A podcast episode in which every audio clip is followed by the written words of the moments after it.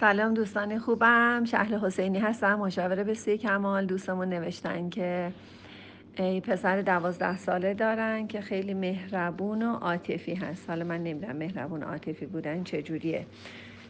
چون اگر از پنجاه نفر سوال کنیم پنجاه تا جواب متفاوت راجع به مهربان بودن و عاطفی بودن ما می‌تونیم که به دست بیاریم.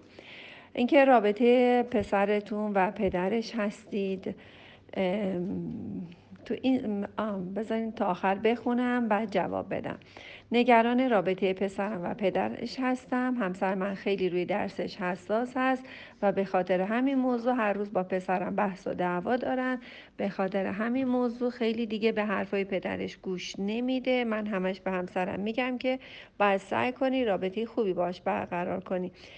وقتی به سن بلوغ رسید بتونه مشکلی داشت باها در میون بذاره.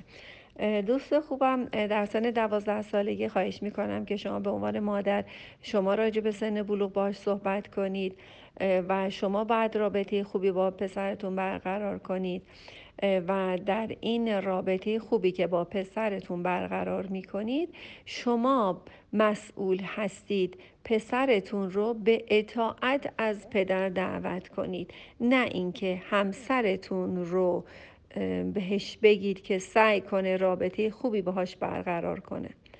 من معمولا توصیه می کنم که مادرها درس رو به عهده بگیرند و بخوان که درس بچه هاشون رو بدن. این خیلی خیلی عالی و ایدئال هست و اینکه همسرتون روی درسش حساس هست. برای اینکه شما احساس مسئولیتی کمتری دارید.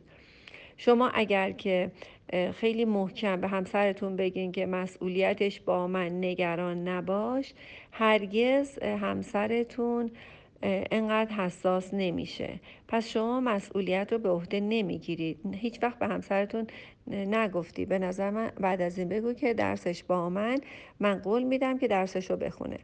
بچه اصلا لزومی نداره یه نفر به بچه هامون درس بده. بچه ها اگر که درس رو بارها و بارها و بارها و بارها تکرار کنن در بی ترین خانواده ها بچه ها می‌تونن نمرات خیلی عالی داشته باشن.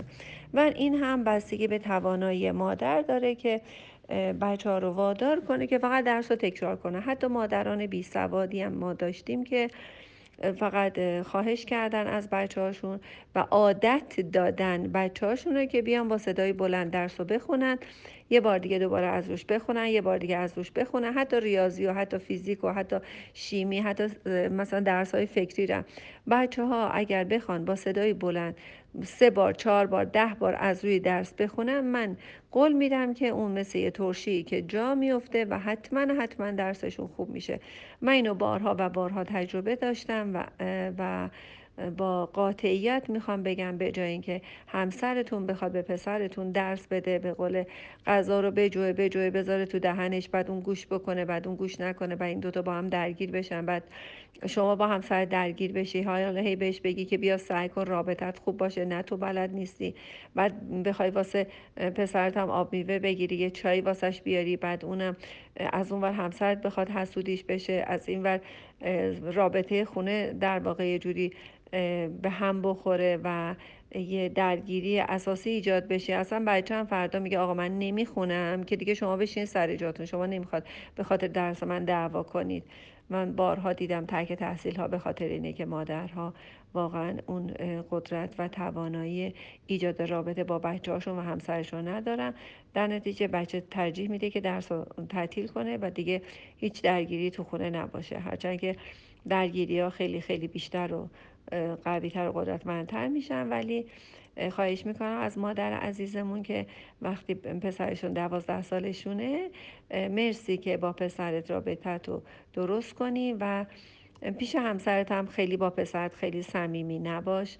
خواهشن و پسرتون عادت بدید به اطاعت از پدرش. شما خودت هم اطاعت کن. من قول میدم که هم بچت درس می‌خونه هم زندگیتون آرامش و زندگی درس بهتری خواهید داشت و به شادی های بیشتری خواهید رسید. دوستتون دارم. ایشالله که همیشه شاد و سپاسگزار و خندان و شاداب باشید.